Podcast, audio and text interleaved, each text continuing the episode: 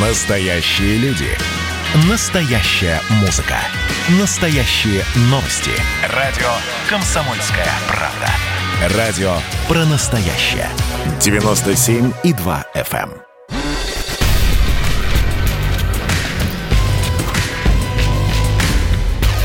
Не фантастика. Не фантастика. Программа о будущем, в котором теперь возможно все.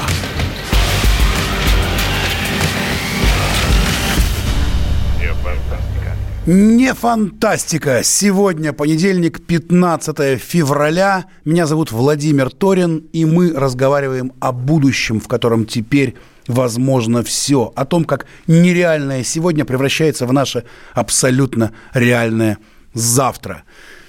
Все вчера, я думаю, отметили День влюбленных.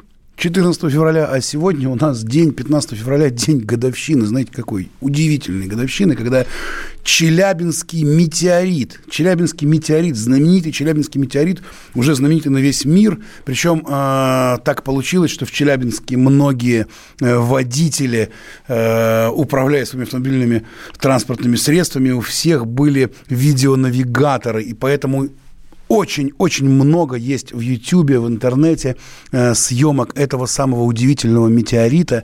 И много-много с ним связано удивительных всяких вещей, в том числе э, какие-то люди пытались продавать остатки этого метеорита или, наоборот, камни выдавались за его останки. Э, мы попытаемся сейчас об этом поговорить с заведующим отделом исследования Солнечной системы Института астрономии Российской Академии Наук Валерием Ивановичем Шиматовичем. Валерий Иванович, здравствуйте. Здравствуйте. Скажите, пожалуйста, вот этот вот Челябинский метеорит, насколько уникальная вообще э, это получилась история? И как часто на нашу Землю падают метеориты и вот так вот зафиксированно оказываются?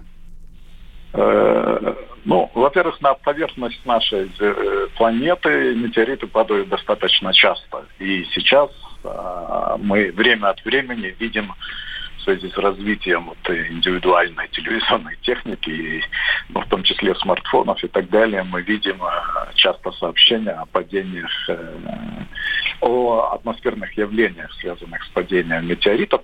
Но надо помнить, что две трети поверхности Земли покрыта океаном, там зафиксировать довольно сложно, но вот средства наблюдения из космоса фиксируют э, постоянное падение э, скажем, э, космических тел на, на нашу планету.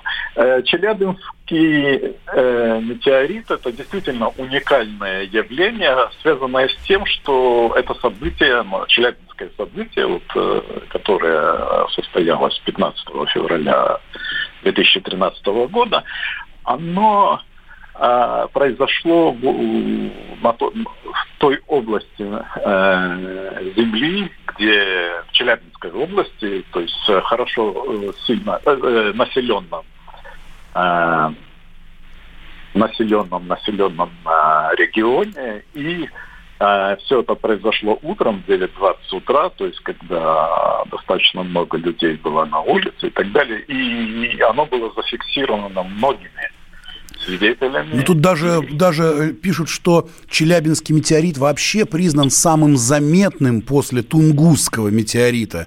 И более того, э, про него так много уже написано и сказано, что уж, уж чуть ли не затмил Тунгусский метеорит. Ну, э, да, с Тунгусским метеоритом там другая история. Все-таки это очень малонаселенный регион то время Российской империи, да, по-моему. Да, да. А, да, и поэтому свидетельств очень мало там. И, в общем-то, тогда еще не было смартфонов, да, и YouTube. Да, не, не было смартфонов, а это событие очень хорошо документировано, ну и по описаниям свидетелей, ну и при помощи вот различных видеорегистраторов. Валерий Иванович, там, я, я да. знаю, что вы человек, который всю жизнь это дело изучает, вы можете об этом вот говорить долго, много. Да. У нас сыпятся вопросы про метеориты. Я еще да. раз для тех Э, для непостоянных радиослушателей говорю наш номер телефона, по которому вы можете прислать вопрос в Viber, WhatsApp, в Telegram, где угодно. 8 967 200 ровно 9702. 8 967 200 ровно 9702. WhatsApp, Telegram, Viber. Присылайте, пожалуйста, ваши вопросы. И здесь идут конкретные совершенно вопросы. Первое. Насколько опасен вообще метеорит для человечества? Метеорит для человечества. Ну, в общем, для человека, я так понимаю. Есть ли там радиация? Спрашивает человек из Калининграда переживает, что в Калининград упадет метеорит. Да, да понятно. Э, ну, радиации пока не зафиксировано, то есть это скорее, это же небесные камни, по большому счету. Вот то, что упало в Челябинск, это каменный метеорит там с э, вкраплениями железа и так далее, и так далее. Тем, кто к нам э, подключился, я напоминаю, 8 лет назад, 15 февраля 2013 да. года в Челябинской области упал метеорит, который получил название Челябинск. Энергия его взрыва составила около около 500 килотонн в тротиловом да. эквиваленте, это, в то время как мощность взрыва Тунгусского оценивалась 40-50 мегатонн, а диаметр 18-20 метров. И э, это один из немногих метеоритов, который принес серьезные разрушения. В трех тысячах домов выбило стекла, пострадали больше тысячи человек, а совокупный ущерб составил миллиард рублей. И вот смотрите, э, Челябинск, метеорит Челябинск. Есть люди, которые говорили о том, что у них есть э, осколки этого метеорита и пытались продать. Вообще история про продажу осколков метеорита или вообще вот этой вот э, космической этой породы. Э, про это написано огромное количество различных фантастических и приключенческих романов. И люди, э, богатые люди готовы тратить миллионы долларов, чтобы купить э, метеорит или часть метеорита. Что вы по этому поводу скажете? И действительно ли это какие-то такие камни, или металлы, которые неведомы на Земле? Ну, всегда то, что падает с неба, это привлекает интерес. И, насколько мне известно, вот, скажем, э, где-то один грамм этого космического вещества, во-первых, это вещество из космоса, это не земное вещество. Э, стоит порядка там, ну, грубо так говорят, порядка 100 долларов там и так далее. Поэтому есть люди, которые профессионально занимаются. 100 долларов, извините, за грамм? Один, один грамм, да. За один, 100 долларов за один грамм, ничего себе. То есть дорого Дорого? Дорого получается? Дорого, дорого, да. Но интерес э, всегда... Интерес, я опять же говорю, что это не земное вещество, это космическое вещество. То есть то, чего нет на Земле. А хотя по составу она очень, оно очень похоже к тем породам, которые у нас есть э, на Земле, но тем не менее это вот то вещество, которое прибыло из космоса, да. Валерий а... Иванович Шиматович, заведующий отделом исследования Солнечной системы Института астрономии Российской Академии наук. Валерий Иванович, а вы сами в руках держали вот такой вот э, часть метеорита из внез, внеземной такой, внеземной, э, внеземного состава вот этого? Э, да, да, приходилось э, держать небольшие кусочки, вот, кстати, того же самого Челябинского. Угу. Э, потому что из нашего института было несколько экспедиций вот в район падения этого метеорита, и собирались э, различные там ну, фрагменты и так далее. Э, потому что они выставлены в различных музеях, и в частности вот есть музей э, астероидов и метеоритов в Институте геохимии Российской Академии Наук, где представлены различные метеориты, упавшие на вот, территорию России, не только России, вот, за уже длительное время. Они изучаются учеными, но плюс и выставлены для обозрения. Э, ну, сильного впечатления это не производит, но действительно это такое несколько необычное вещество. То есть, ну, а есть ощущение, вот вы держите в руках вот э, продукт э, космоса, продукт неземного происхождения, какое-то волнение или, может быть, какое-то, я не знаю, чувство вот биополя какое-то или какое-то э, ощущение не, непонятные какие-то вы ощущаете, вот когда э, трогаете вот такое неземно, неземного происхождения э, вещь?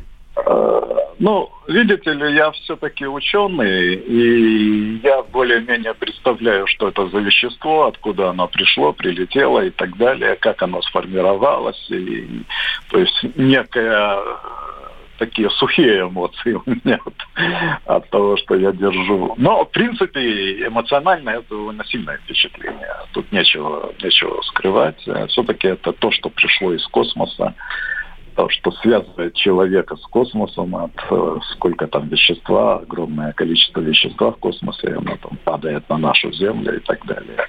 Ну, у каждого, наверное, свои эмоции здесь. Э, Да. Ну а вот э, все-таки, вот ваши эмоции, вы же человек ученый, э, как бы да. вам не свойственны вот эти вот э, какие-то там рефлексии по этому поводу. Но тем не менее, даже вы говорите о том, что ничего себе, вот вещь откуда-то внеземного происхождения. Э, вы что вы испытываете, когда берете в руку вот часть этого вот э, часть этого вещества?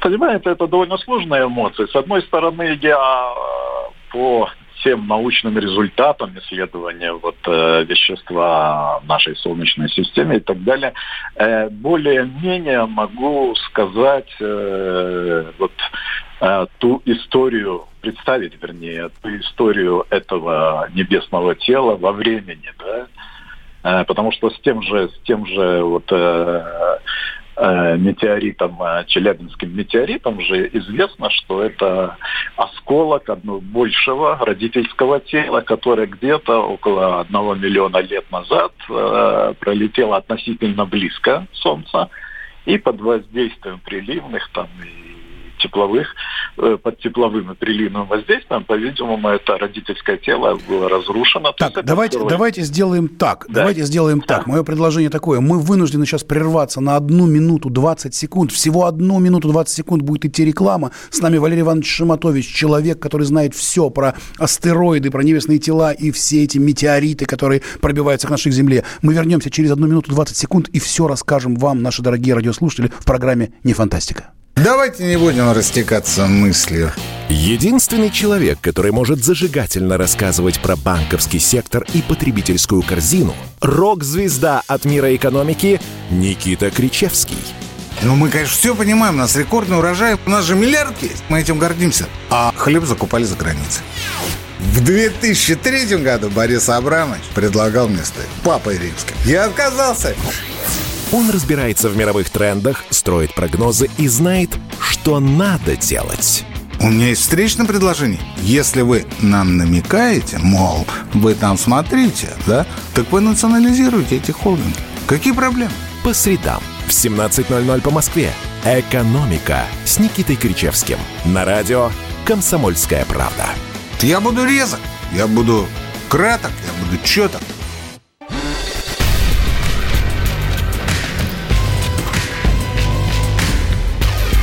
Фантастика. Программа о будущем, в котором теперь возможно все.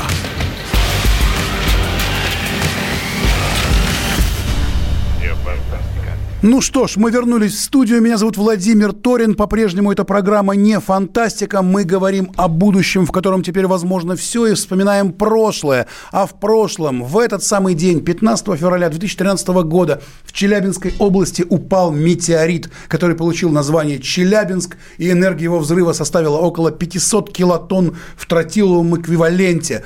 Это был мощный взрыв не только физически, но и в прессе, в медиа, потому что его снимали, его показывали. И с нами сейчас Валерий Иванович Шаматович, заведующий отделом исследования Солнечной системы Института астрономии Российской Академии Наук. Вопрос от наших радиослушателей.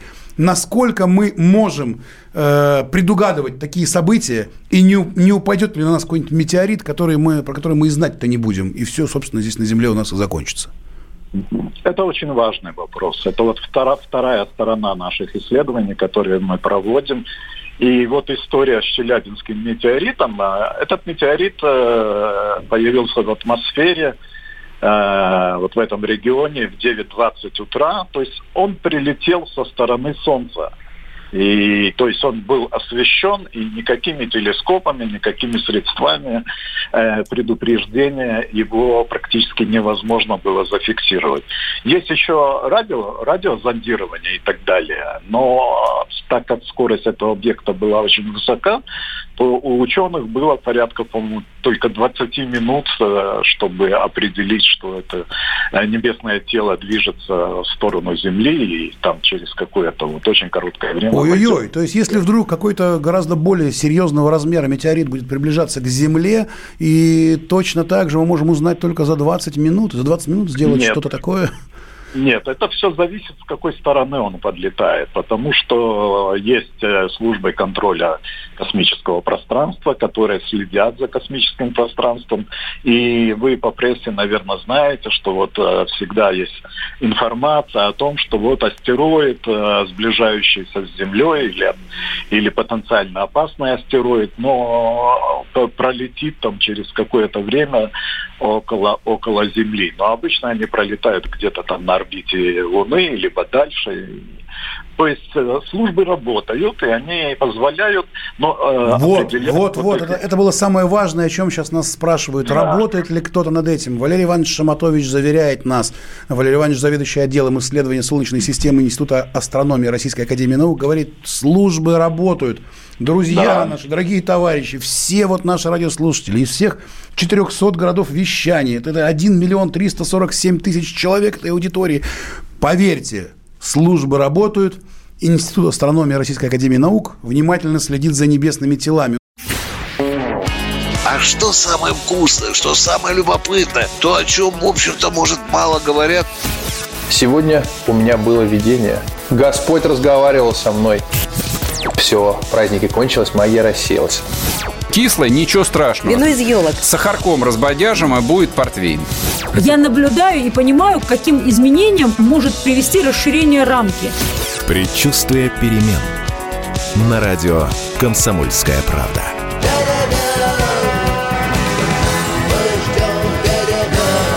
Но извините, пожалуйста, я понимаю, что действительно заниженная лексика не наш стиль.